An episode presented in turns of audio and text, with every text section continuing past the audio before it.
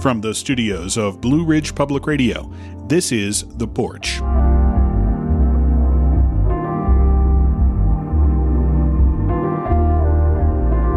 I'm Matt Bush, and over the next hour, we'll close out 2021, a year that, like all others, has been unlike any other.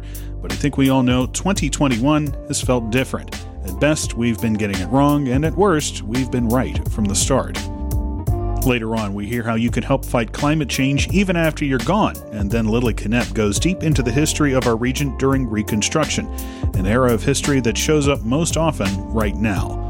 First, our most common guest on the porch, political scientist Dr. Chris Cooper of Western Carolina University, joins us again to recap 2021 in North Carolina politics and look ahead as best we can into the uncertain future of 2022.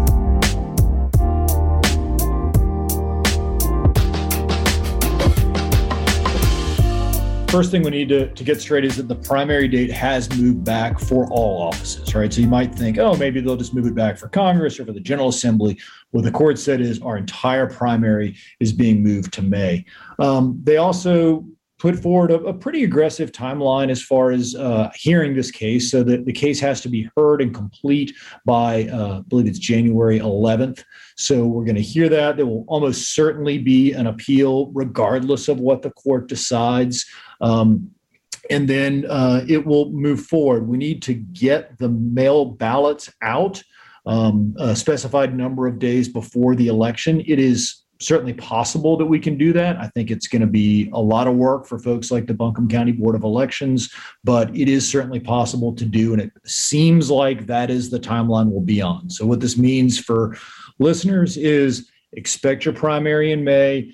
We're not sure what the uh, General Assembly and the congressional lines are going to look like, but you certainly have a sense of what many of the other offices will look like. Okay, so let's say the court does not agree with the illegal gerrymandering claims. Obviously, the primary would go ahead on May 17th with the lines that we have seen for the last month, correct? That is exactly right. Yes. So if, if, the court does not side with the plaintiffs in this case, we will move forward with the, the maps that we've seen, the maps that have been distributed. This would be the 14th congressional district on the congressional side here locally. It would extend into Watauga County. It also critically makes some changes in Buncombe County and in other parts of the region as well. Let's say they agree with the plaintiffs that this is a case of illegal gerrymandering. Now what? Right. Yeah. So uh, yeah, at that point, we'll have to see. Um, I think there's a few different potential options, and we've seen all of them in North Carolina in the past. So one option is they just hand the ball back to the General Assembly and say, "Do better." Um, another option is that they put somebody else in charge. Sometimes this is somebody called a special master. Um, so that person would then come in and draw the lines. Sometimes, like in Virginia, they have two special masters, kind of one from each side of the aisle. So we're not sure exactly who would do the drawing, but if the court does make that decision, there will be new maps. Given how long it might take to decide who draws the maps, obviously there's going to be an appeal even before we would get to that. Could the primary in May under this Mm-hmm. again, if the plaintiffs were to win this case, could the primary and maybe push back even further? You know, I think anything's possible on uh, on opening day, and anything's possible in North Carolina gerrymandering litigation, and so certainly that could happen. I think it's unlikely. I, I think it is likely that we will move forward with this primary date. But again, anything could happen, and certainly another movement would not be unprecedented in North Carolina. It's important to note we've been down this road before. We have delayed primaries in the past. Sometimes we've done it for all offices, sometimes we've done it for just some offices. So eh, I understand that it can be frustrating to voters, but this is not unprecedented by any stretch. I guess then what happen, let's say the districts are redrawn in certain ways, and maybe some people have decided to run in a different district. We won't name names because I think everybody can figure out who we might be talking about. Let's say those districts are then drawn in a different way that may not be as favorable to them let's say someone who's already filed, can they unfile and then refile for something else? Take us through the whole filing process because that's also been thrown off here right now. It has. And so what we ended up with, because the court kind of moved, made a bunch of different decisions, frankly, within the span of just a few days, um, we did have one day of filing, right? So you actually can see that a number of people did file from um, people filing for Congress all the way down to uh, people filing for mayor of the city of Asheville, for example.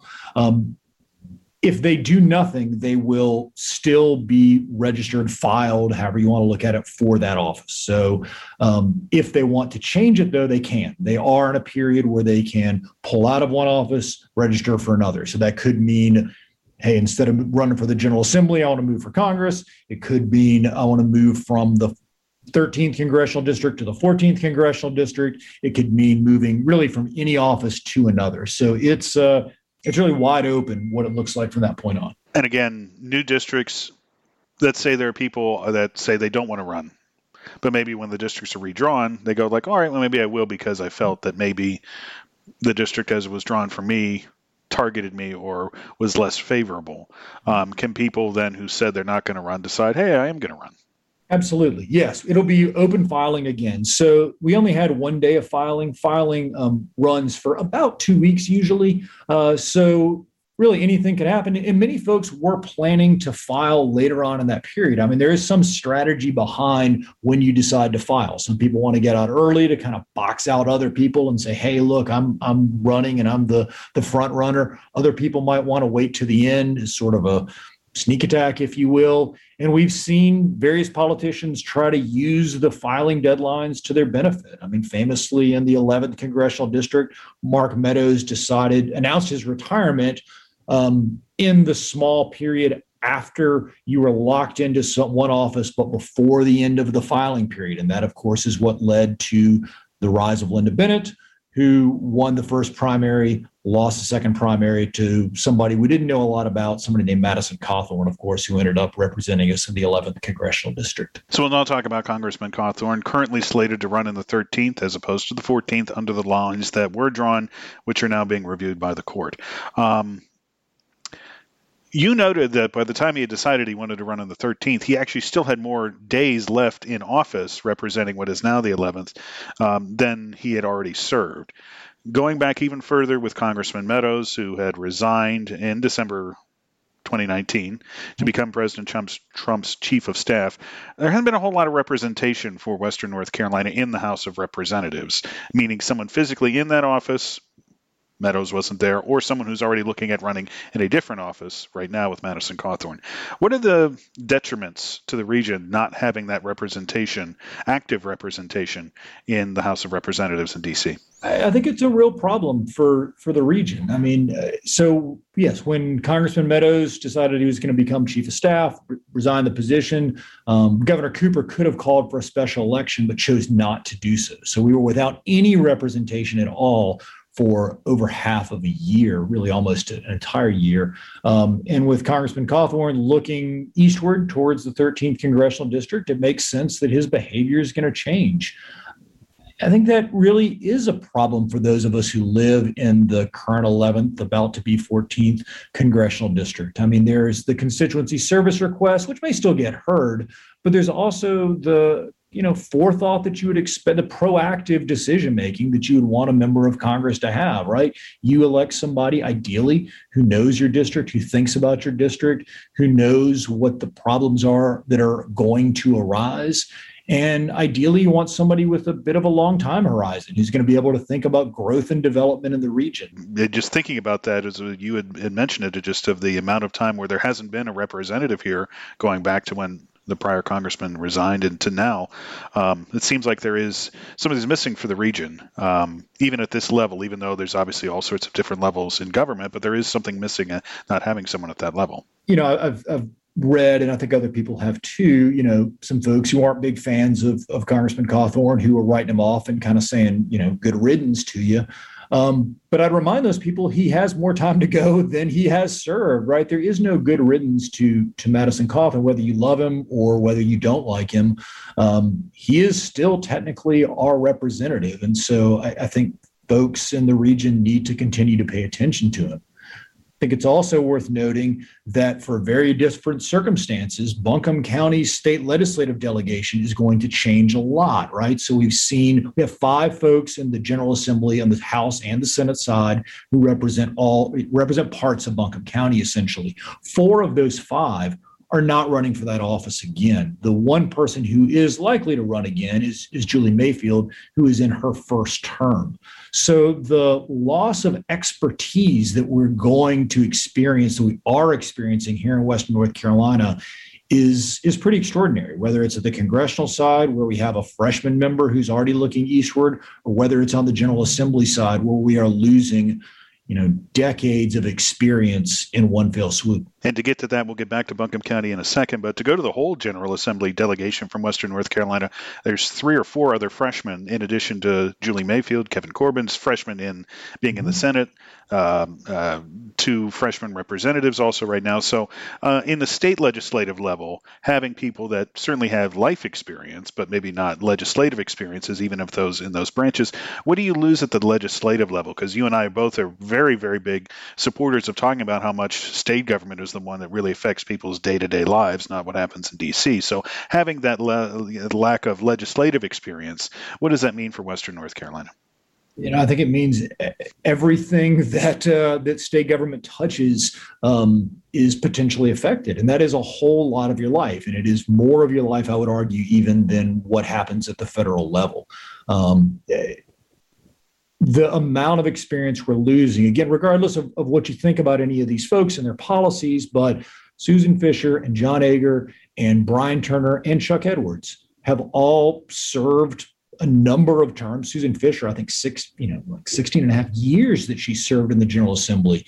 To lose those folks means we're not going to have anybody who knows the details of the legislative process. We're going to elect somebody who I hope is good in all of these districts, regardless of partisanship, but they're not going to know the ins and outs of everything from, you know, education to regulation to, um, you know, all the different parts of our lives that state government touches.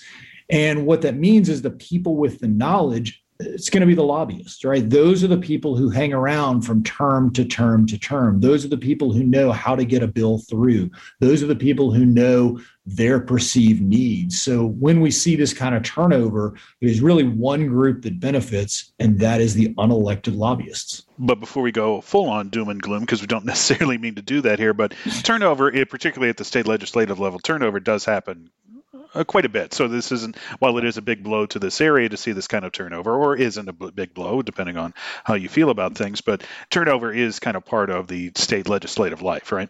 Absolutely. And there is an argument um, that turnover is a good thing. Um, so the term limits movement right? In a lot of states, we have term limits. We say you can only serve X number of terms. Well, one thing we know about term limits, that's going to increase turnover, of course. And so some people would argue that this is a good thing for democracy, that we get new ideas in, that we get different kinds of people in. The evidence on term limits isn't great as far as the legislative process, but it does increase turnover. And if you think that's the best goal is to throw the bums out, get different bums, then it's a great day.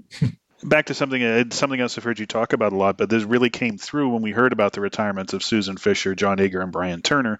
Uh, all of them hinting in some way that the longer sessions of the General Assembly now that have been taking place, and this year's took almost the entire year, um, is to, has grown a lot on them. It's taken a lot out of them, particularly given how North Carolina legislators are paid. And you've talked about this a lot as how low legislators are paid in North Carolina and how that affects the people that are able to serve in the General Assembly. So take us through that. Uh, talk about the low pay and whom that ends up benefiting and whom that ends up hurting. Absolutely. So political scientists talk about state legislative professionalism, which is essentially the degree to which state legislatures look like Congress in terms of their resources. So in North Carolina, we pay our state legislators $13,951 a year. We do give them a small per diem. I think it's about $104. I don't know the last time you tried to get a hotel in Raleigh, but 104 isn't going to do very much for a hotel in Raleigh, not to mention your food. Um, and so that pay is really difficult, I think, for anyone, but particularly those of us in the West, those of us farther from the state capital. If you live in Wake County and you represent Wake County, you may be able to go home for lunch and grab a turkey sandwich. You can sleep in your own bed. Um, turkey sandwich can be good by the time you get back to Asheville or by the time you get back to Murphy. So it feels very different out here. Also, the session length has creeped longer and longer and longer, and it is also unpredictable So I think it would be one thing if we said, hey, we're going to make it longer. We said that in the front end and we say exactly how long you're going to be in Raleigh and how often, but we don't do that. It changes, it's unpredictable.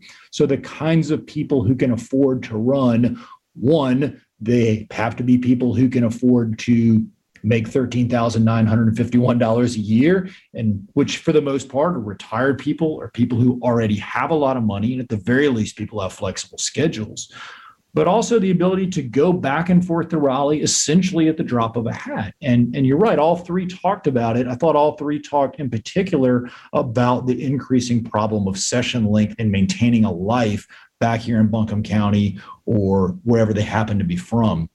So, this state legislative professionalism, I think, has always been a problem. It's getting worse. Our state is growing, our state is becoming more diverse.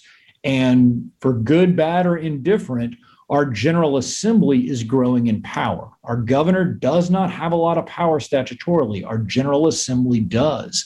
And so, as we grow, as they're more important, we're not giving them the resources to complete their jobs. Well, I'm sure uh, running on a platform of paying legislators more is a absolutely winning proposition yes. for anyone who would want to do it. That's right. Pay is one thing. The length of the session is a different thing. And, you know, you studied legislatures. I've covered some legislatures. One Maryland 90 days, Virginia 60 days.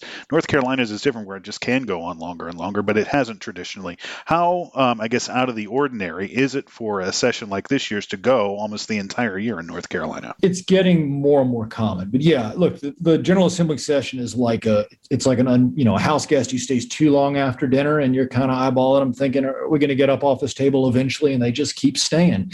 Um, that's what our General Assembly session feels like to me, and it is increasing in length over time. Look, it ebbs and flows year to year. We have what is described as the short session and the long session. And the idea is a good one. In the long session, we pass the budget. In the short session, we don't pass the budget. Ideally, the long session should be longer than the short session.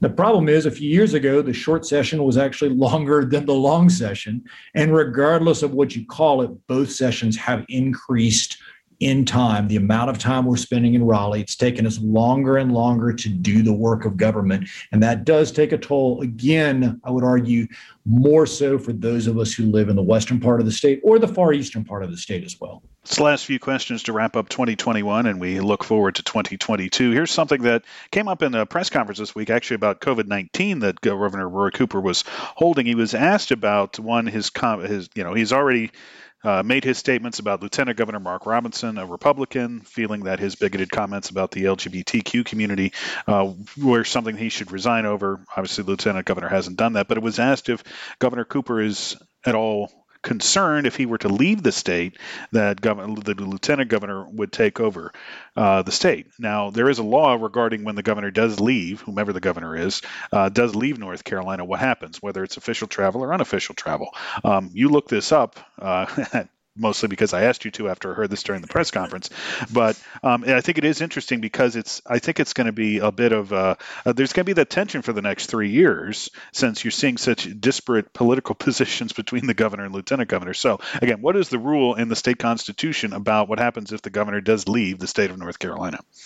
So the state constitution says during absence from the state or during mental or physical incapacity of the governor to perform the duties of his office, the lieutenant governor shall be acting governor.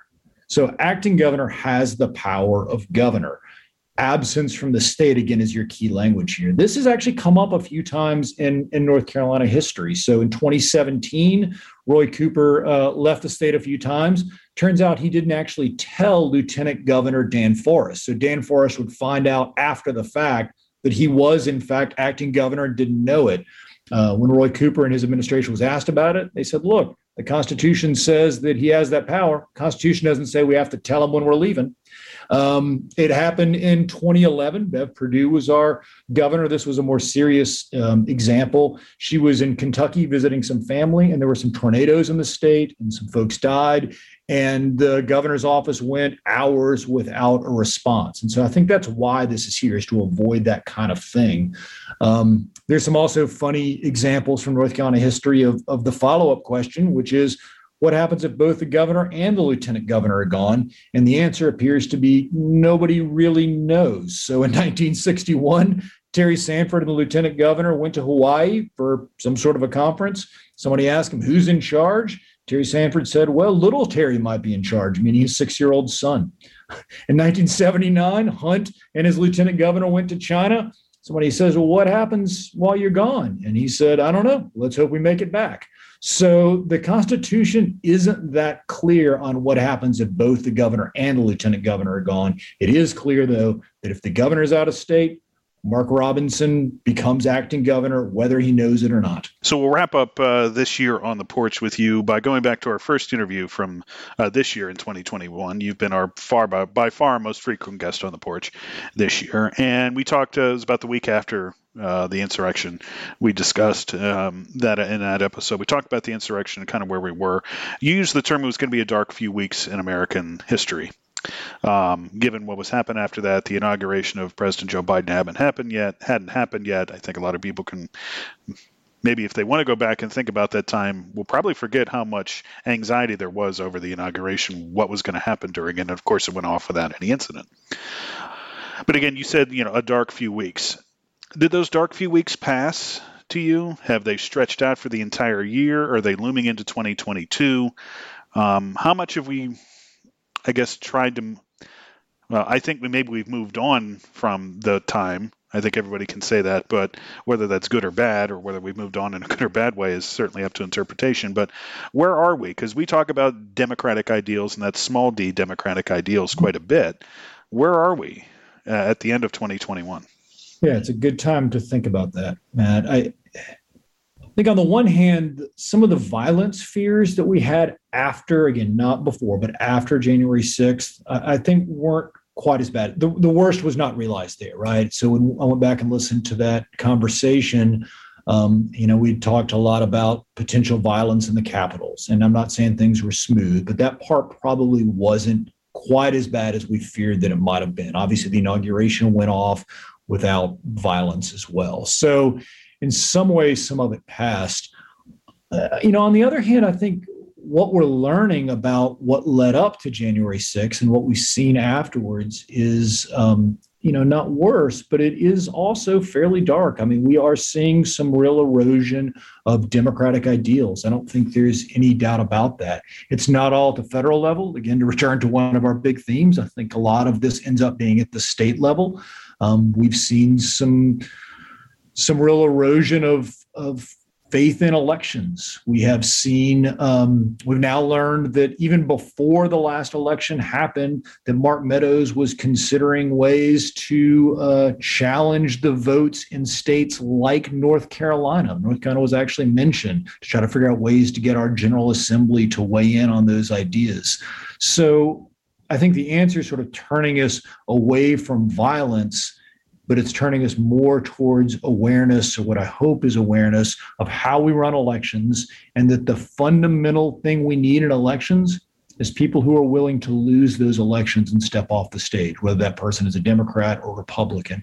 And I think we all need to do our part to make sure that that key component continues in 2022. If you're the Democratic Party and you lose some seats, if you're the Republican Party and you lose some seats, we need to live to not fight another day. We need to live to govern another day.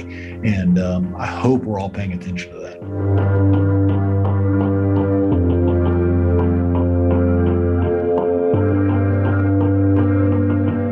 That's Dr. Chris Cooper of Western Carolina University. We will certainly hear a lot more from him in the coming new year. You're listening to The Porch, a production of the BPR News Team. Up next, we talk about green burials, a way you can combat climate change from the grave. Stay with us.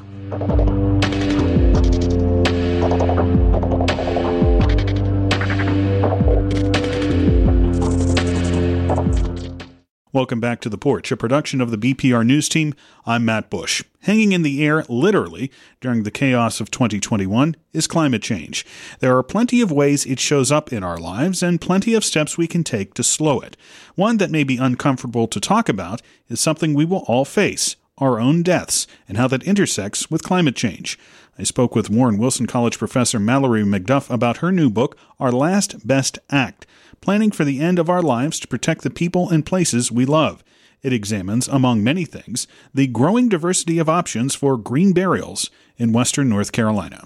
You said that this is a good time of year to talk about these things, to talk about death, to talk about funeral plans, to talk about burials versus cremation, and how climate change fits into all these conversations. Uh, why is this a good time of year to do that? Well, you know, I can speak for myself that I haven't been to my hometown in Fairhope, Alabama in two years because of pandemic. But this year I am going back home. So I think this is a time of year where families gather. We get together for meals, we talk about shared stories, we talk about family history. And talking about our final wishes is a really important conversation to have with each other before we get to the emergency state where someone has died and we have to make decisions really at the drop of a hat. How do you begin those conversations? Um, there is a stigma attached to talking about death and grief and, and burials. Even in a time in a pandemic, we're still experiencing that stigma. Uh, how do you, uh, what's a way maybe to open that conversation up or to, to get it started? Because I think once it gets started, people really do begin to open up. Well, that's what I found, Matt. And it's interesting because I've really wrote this book and started the research. This was a one year journey to revise my own final wishes with climate change and community in mind and cost. That was a big factor for me. single mom with two kids, and you know, affordability is really important. But I really modeled my research and my conversations with my two daughters on what my father had done for me. And that wasn't this big conversation where he sat everybody down, um, but he started with small conversations over the course of time, just talking like we talk with kids in everyday life. Um, and then when my mother was killed, and uh, she was cycling, was killed by a teen driver at 58. And in that case, a month after her death, he did sit us down and gave us two pages of directives. But the interesting thing was that these were variables he'd talked to us about for all our lives. He wanted a pine casket, he wanted a funeral that relied on family and friends. He wanted his bluegrass gospel band around the gravesite and shovels around the grave so young and old could fill the grave. So his directives weren't a surprise, but when he too was killed, um, in a mirror image accident by another team driver two years later. In our total shock, we could pull on his those two pages, and it was it was like his directives gave us a roadmap. Um, and so that's what I then tried to do in this book was to revise my final wishes, which was for cremation.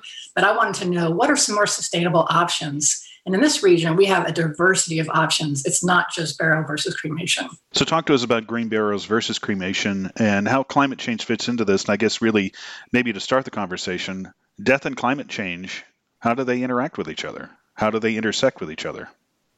Well, I certainly had not thought about it in terms of climate change, my final wishes. As I said, years after my parents' death, I looked at my final wishes and I had chosen cremation. It's cheap, it's affordable, it's accessible. Um, you know, I liken it to dropping and picking off a prescription in some way. It's not hard. And that's really appealing, especially just, you know, having a busy life, uh, the busy lives that we do. But what I learned in my research was that um, cremation, you are burning fossil fuels to a temperature of at least 1400 for several hours. Um, and there's nothing wrong with cremation per se, but the purpose of the book was for me to look at alternatives. One of those alternatives is green burial. And we have the option here in Western North Carolina of a conservation cemetery called Carolina Memorial Sanctuary. And that is one of about 16 conservation burial grounds where the land is actually protected in perpetuity through conservation easements. But to do a green burial, you don't have to be at a conservation cemetery. For example, my father was buried in a neighborhood cemetery, and the contract for that cemetery did not require a vault. So you you can just ask if you ha- if you live in an re- area where there are neighborhood cemeteries like we have here at Warren Wilson, you can look ask to look at the contract. Um, but there are many mo- more options as well. I'd, I'd love to talk about too beyond cremation and burial. And let's get into those. But I, I guess first, one thing you did say in the book that I found interesting is you also go over a lot of things that people may not realize they don't need to do for funerals and burials. A lot of things like embalming, like you know whom transports uh, the the the body and all that kind of thing. Tell us some of the things that are in the book that people know that you don't actually have to do these things. And this really also, of course, deals with cost because some of those things can be quite costly. Right. Um, one thing my father had repeated to us growing up was that embalming is not legally required, um, you know, by any state. And the first embalming that most people in this country at the time saw after the Civil War um, was the body of Abraham Lincoln.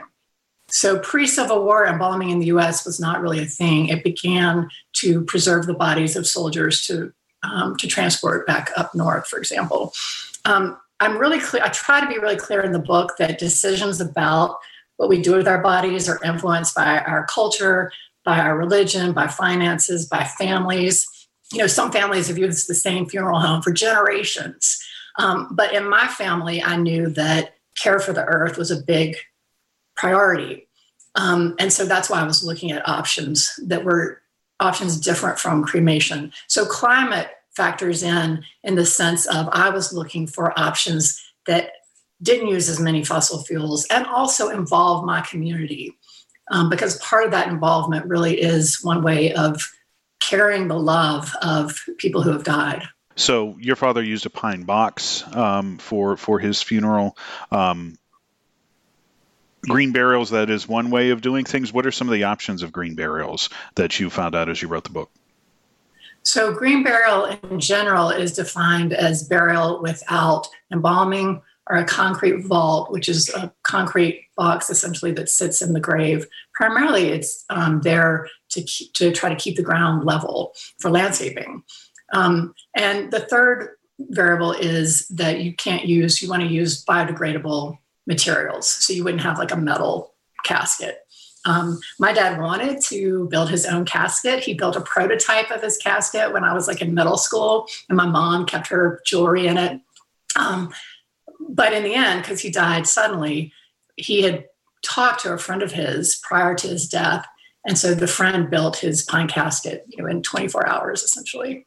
He pulled an all nighter for, for the funeral materials, I guess, what should people be looking at if they're looking at green burials? Do they even need a coffin in some cases? Or, I mean, what sorts of options exist outside of that? You say you're making sure there's no use of concrete, making sure there's no use of fossil fuels, or as limited a use of fossil fuels as possible, and all these things. What are the options, I guess? Well, you don't need um, a casket, for example. You can have a, a shroud. And there's one chapter in the book where I look at you know, some different options for, for shrouds. Part of the background of the book, kind of the subtext of the whole book for me, were these conversations I had primarily with my youngest daughter. You know, I'd be taking her to dance class and we would talk about the options because ultimately she and my older daughter are the ones who are going to have to deal with it. So I can plan an elaborate um, home funeral, but in the book, you know, my daughters were like, "I don't think we want your body at home," you know? and so these conversations are important because they evolve over time. So a shroud is uh, certainly an option, um, as long as, like, my dad wanted his body wrapped in my mother's linens. So the linens that had graced her table, dining room table, and so that's what we we did. But shroud burial is, uh, you know, is practiced all over the all over the world and it's legal. I guess that's the point. What are some biodegradable materials people should think about? Linen, cotton, those are materials that degrade. Anything that's um, that is biodegradable. Back to the question I think you hinted at the beginning there of, of cremation versus a green burial, which is which leaves a smaller carbon footprint, um, or is it an either or question? I guess is about is about maybe a better way to frame that. Yeah, I don't think it's an either or question, and you know, I I think it's as I teach environmental education, so I'm really clear on the reality that my one death, what I choose, is not going to transform the climate crisis. Um, but climate scientist Katharine Hayhoe says that every every solution matters, and I do believe that talking about both death and climate change are some of the most important things we can do. And our individual actions and collective create momentum. Um, to, to me, this is just as much about community as it is about climate. Um, some of the options though, that I discovered beyond cremation and green burial include donation to a body farm. We have a body farm 45 minutes away from Asheville at Western Carolina University, where you can donate your body for the study of decomposition. And those that early research paved the way for the legalization of human composting, now legal in Washington State, in Oregon and Colorado, with legislation introduced in other states. So there's a lot. I just had no idea of the diversity of options, which was one of the revelations to me of the book. And cost too. Obviously, this is much cheaper to go through all these things. A, a traditional burial, I think, as it's defined, is can be quite expensive.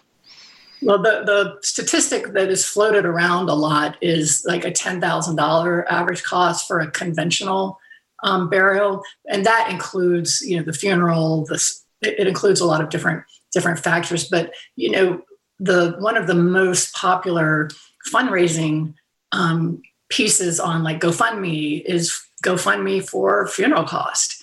And, you know, if you want, if you live in this region and you want to donate your body to Western Carolina University to the forensic and osteology lab, it's free. You can set up, I could set it up online in 20 minutes. Um, go to their website. The only cost is transportation to their facility, but a lot of the funeral homes provide affordable transport. Um, so so that's i think that that issue of in, in a way it becomes a social justice and environmental justice issue because if we as consumers know what our options are then we can ask for them i think there are funeral homes particularly in our area who are willing and able to work with consumers but as one funeral director told me if people don't ask for a pine casket i can't sell it to them. You know i don't know to sell it to them. So demand can i think shape um, practices. Final few questions. For people who, who may find comfort in being able to go visit a site, to visit a, a grave site at a, at a uh, you know in a cemetery, some of these options may take that particular option away for loved ones who want to be able to go and visit their loved one in a cemetery or somewhere where they may be buried. Um, what do you say to those who say that is an important part to them, that people have a place to visit, that they may not have if they choose one of these options? Well, it's funny because that was one of my car ride conversations with my youngest daughter because um, I was talking about human composting um, and body donation to the to Western Carolina, where I spent some time observing. And she said exactly that. She said, "I want to go and visit you somewhere." For some people, that doesn't matter, and of course, she's a teenager. That might change over time. But that was really the um, the feeling that prompted me to spend basically a year talking with the cemetery trustees at the Warren Wilson Cemetery. Um, a retired math professor named Ray Stock was kind of the decision maker of the cemetery, which is on our property. And very few people knew that the, the contract required vaults. So we spent a year in conversation, and just about a month before his death, he was 85 at the time when we were talking. About a month before his death, he agreed to change the cemetery contract language. And, you know, that was, it's just one cemetery, but it was the discussion that we had together that really shifted that policy. Um, so I would say, ask the questions. If, if you're if you have access to cemeteries, don't be afraid to ask because if we don't ask for what we need, we certainly won't get it as you went through the journey of writing the book, um, how much did you learn? And how much, I guess, would you say, because you begin the book talking about your father, how much of your own grief, and you talked about the deaths of both your parents earlier in the interview, how much of your own grief informed what you were seeking and what you learned as you did the book? I mean, they were the reason that I wrote the book. It became a way for me to carry their love with me and to talk about who they are, who they were with my children.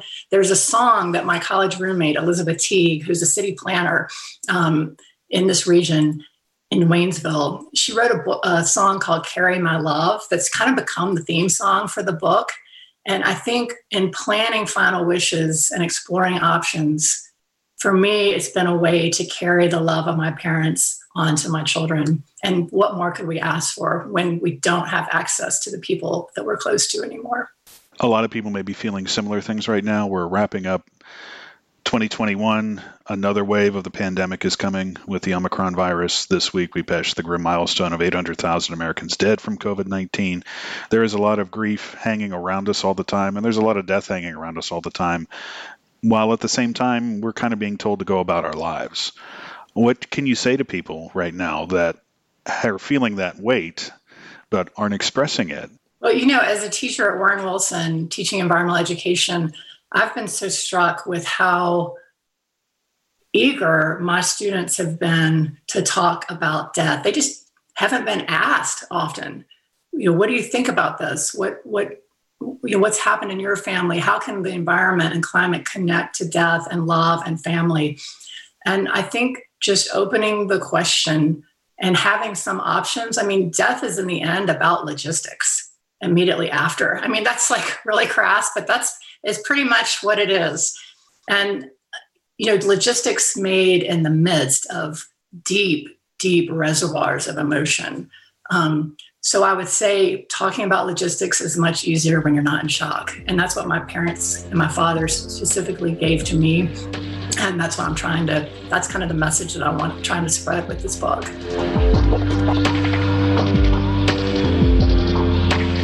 That's Mallory McDuff, the author of Our Last Best Act Planning for the End of Our Lives to Protect the People and Places We Love. Find out more about the Warren Wilson College professor's book with our free mobile app or at bpr.org. After this short break, Lilly Knoepp gives us a history lesson on Reconstruction in our region. You're listening to The Porch, a production of the BPR News Team. Welcome back to The Porch, a production of the BPR News Team. I'm Matt Bush. Virgil Bryson was a free black man who helped register voters in Jackson County after the Civil War in 1868. He was threatened by the early version of the KKK and supported by the Freedmen's Bureau. Although much about Bryson remains unknown, BPR's Lilly Knoepp talked with local historians and community members about his story and what we can learn from him today. Elerna Bryson Forney is a native of Jackson County who's now 58. She's looked deeply into her family history, but she's never heard of Virgil Bryson. I couldn't find anybody that knew anybody named Virgil. I'm trying to get a hold of my uncle. He's 90 something years old. His memory's still pretty good. Through family research and working on the book When All God's Children Get Together with Cherokee County historian Ann Miller Woodford, Forney has learned a lot about her family tree. It was interesting, but the ones that really knew the history some of them really wouldn't even talk because you need to leave skeletons in the closet. you know, I'll say good, better, otherwise. That's what made us who we are. But some of the older ones did not get it. They did not mind giving their family tree, but true history, you know, the things that you heard and seeing the things I heard, I couldn't say because I was not there. Virgil Bryson is mentioned in letters written by Western Freedmen's Bureau Representative Lieutenant George Hawley. The Freedmen's Bureau was installed after the Civil War to improve access to food, education, and work for freed black people and others. An office was set up in Asheville in 1866, explains historian Stephen Nash. For a short time after the Civil War, Hendersonville and Asheville were occupied by United States forces, but then those forces were gone by the end of 1865. And the Freedmen's Bureau comes in slowly because the United States government, especially under Andrew Johnson, uh, Johnson viewed the Freedmen's Bureau as unconstitutional. He believed it was an overreach of federal power, and there was no mechanism put in place when the Bureau was created to pay for it. Uh, it was only supposed to survive for the duration of the war and one year after. In 1860, before the Civil War, there were almost 13,000 people in Buncombe County. About 16% of the population was black. That includes about 2,000 enslaved people and 100 free people. The numbers vary across western North Carolina's other counties, from 28% black in Burke County to 3.7% in Watauga County. Nash explains after the Civil War, western North Carolina had few roads and the railroad into Asheville wasn't built yet. I think that that's one of the biggest problems that the United States military and the Freedmen's Bureau experienced in Appalachia after the war was the absence of roads. In the case of western North Carolina, the absence of a railroad meant that you have this sort of very small military presence, basically one cavalry regiment and an infantry unit. And they're responsible for everything Morganton and West. In 1867, a bureau was set up in Macon County in Franklin to cover the region west of Asheville. This was Lieutenant George Hawley's office. The bureau, particularly in the areas where there's no real good roads and communication networks, they're almost on an island. And they have to adapt to the situation that they find locally. And, and when Hawley came to Macon County, he he worked to try to help uh, African Americans establish themselves as best as he could. Um, and it was it was not easy. There there was violence and pushback in that district. Local historian Barbara McRae researched Hawley's work in Franklin too. McRae passed away in March 2021. She spoke with BPR in February. One of the first things he had to do was to get orders for an office office furniture for a desk and a table and some chairs. Very bare bones. Hawley's letters are part of the Smithsonian Museum's digitized records of the Freedmen's Bureau. The letters are available online and detail the needs of community members, such as efforts to organize schools for black students. Hawley also reports violence.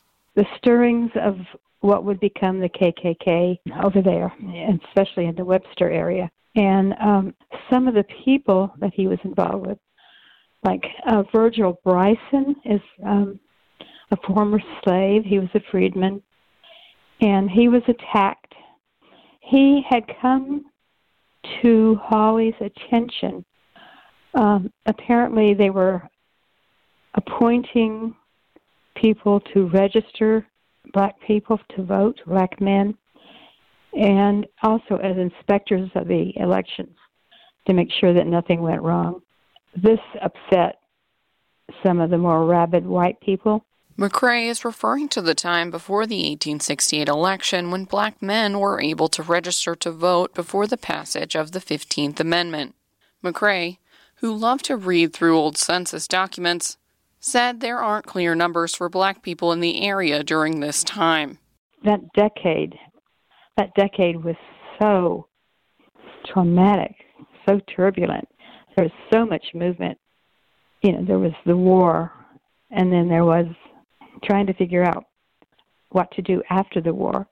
Virgil Bryson was appointed to register those men to vote, but Bryson and people close to him were repeatedly assaulted and harassed, according to Hawley's letters. Here's one example in 1868. Hawley writes States outrages perpetuated on Virgil Bryson, freedman, living near Webster, Jackson County, by John Allison and William Bumgarner. The former carried off his gun and threatened his life, and the latter assaulted him and took away his horse. Poor Lieutenant Hawley had a time because, I mean, one man could not possibly deal with four highly placed, prominent white men in Jackson County. They were never charged by any civil authority. And uh, Bumgarner himself was a former sheriff and there just was nothing that Hawley could do except make reports. Hawley also reported a potential lynching in Jackson County that he could not prove of a black man named Henry Matthews. Barbara McRae dug into these stories and tried to track Virgil Bryson's genealogy. McRae said in her research she found Bryson was the child of a man named Peter Gray. When he was freed, he changed his name to Bryson. While McRae wasn't able to learn everything about Bryson, the Women's History Trail in Macon County is organizing a library of her research so that scholars will be able to pick up where McRae left off. The people and events reported by Lieutenant George Hawley are still felt today. The names remain local. Bryson, Allison, and Bumgarner can be found on street signs across the region. And voting rights continue to need protection. Eleanor Bryson Forney found other twists and turns in her family genealogy research. For instance, like there's um supposedly two sets of Brysons in Sylva, black Brysons. There's a darker side and a lighter side. You know what that means, you know. But then when I went through the death records at the courthouse, there was two David Brysons who had two women pregnant at the same time, and both of those women named their sons David you know, and once I bought that up, everybody clamped down. You know, everybody clamped down quickly on both sides. And I, I am curious to know more about this man myself. Overall, Forney feels not enough people know about the history of black people in western North Carolina, from slavery to local civil rights efforts. She recalls a gathering to talk about Jackson County history where people said there were never any racial issues in the county. I had to shut it down. I said, I'm through. Because they told me that in Sylva, you did not know that stuff like that was going on. You know, because Sylva was okay.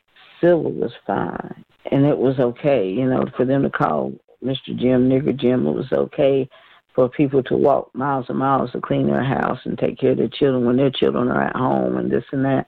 But that you know, you you didn't know that civil rights stuff was happening based on Sylva. Forney says she believes the community is closed off in a way because it is safer. During the time of the Freedmen's Bureau, early members of the Ku Klux Klan attacked people like Virgil Bryson in order to stop him from registering others to vote. In 1868, their efforts did not work. Stephen Nash says that Lieutenant Hawley and Virgil Bryson's work registering black men to vote and others like them across the state is what won the election for Republicans. He got involved, as the Bureau did, in helping to create the boards of registration for voters in 1867 and 68 when black men were allowed to vote for the first time, even before the 15th Amendment. They were registered to vote in 1867, and then they voted in the state elections of 1868, which swung the state to the Republican Party. The results convinced national policymakers that Reconstruction had succeeded and prompted the closure of the Freedmen's Bureau outposts in the mountains, taking away a line of defense for black people. For a while, the government held and black rights expanded. In part of North Carolina, a fusion government of populist and Republican parties led black men to be elected into positions of power. Here's Stephen Nash again. African Americans continue to sort of play a role somewhat through the 1880s. And then the 1890s, you get a whole another crazy North Carolina electoral cycle with Republican and populist fusion, which brings African Americans back into the heart of the debate, which then helps to set up the things that come with Wilmington and that's part of a sort of statewide cycle of violence, is geared against African Americans and a result of the Republican fusion and uh, drifts towards disfranchisement. Nash says it's complicated, but the changing political landscape during the 1870s ultimately led to another rise of violence and voter suppression in the state, which culminated in 1898. There was the Wilmington Massacre that year, during which as many as 250 people were killed as well as incidents in the mountains on the other side of North Carolina. The Ku Klux Klan and other paramilitary groups like the Red Shirts began a campaign of violence to deter black people from voting. In Franklin, this resulted in the lynching of Mitchell Mosley, according to local historians. The violence in Reconstruction in that period is inherently political, but a lot of local historians seem to want it not to be. Um, and I'm painting with a broad brush, but that is sort of an observation that I've had that I find quite interesting. In 1898, the racist groups were successful in destroying the rights that had been won by black politicians and community leaders, and instead pushed the country towards voting literacy tests and other segregation laws. One of the things that the Ku Klux Klan was very good at during Reconstruction was essentially to convince the world that they did not exist. For Nash, the tactics of violence and misinformation are the same tactics still being used today, such as in the January 6th insurrection. Eleanor Bryson Forney agrees. There is just no surprise. You know, the thing that happened at Washington, that's not a surprise to most of us. What is surprise is no one is being held accountable. We, you know, it's not a surprise that there's Klansmen, there's um, still some skinheads around here. I thought they were gone, but they're still here. We know they're here. We know who some of them are. Last president for his service because he took the sheets off a lot of them. She says there was a reason that there weren't many local black people at the Reconcile Sylva marches against the Confederate monument in the summer of 2020. It's not new, and we knew about it, but our parents, mostly our grandparents, were so protective that they, like I said, they wanted us to, you know, stay in our place. Forney wants to highlight the everyday racism of name calling and discrimination that's worked its way into the systems that organize and govern society. That's called systemic racism. And that's why it's so important that, um, right now, to have um, white people helping us because I don't think anybody would listen otherwise. The political machine, I don't think they would listen to just people of color or poor people.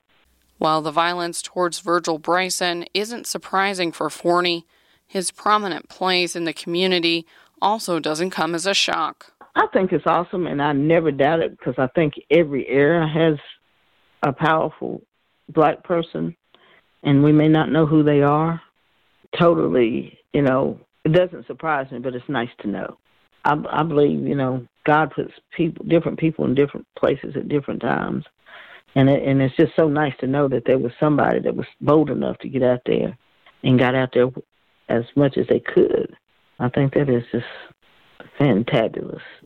While the full history of Virgil Bryson may be unknown, thanks to Forney, McRae, Nash, and others, the history of this region has been documented to help better understand how we got here. I'm Lilly Knoepp, BPR News.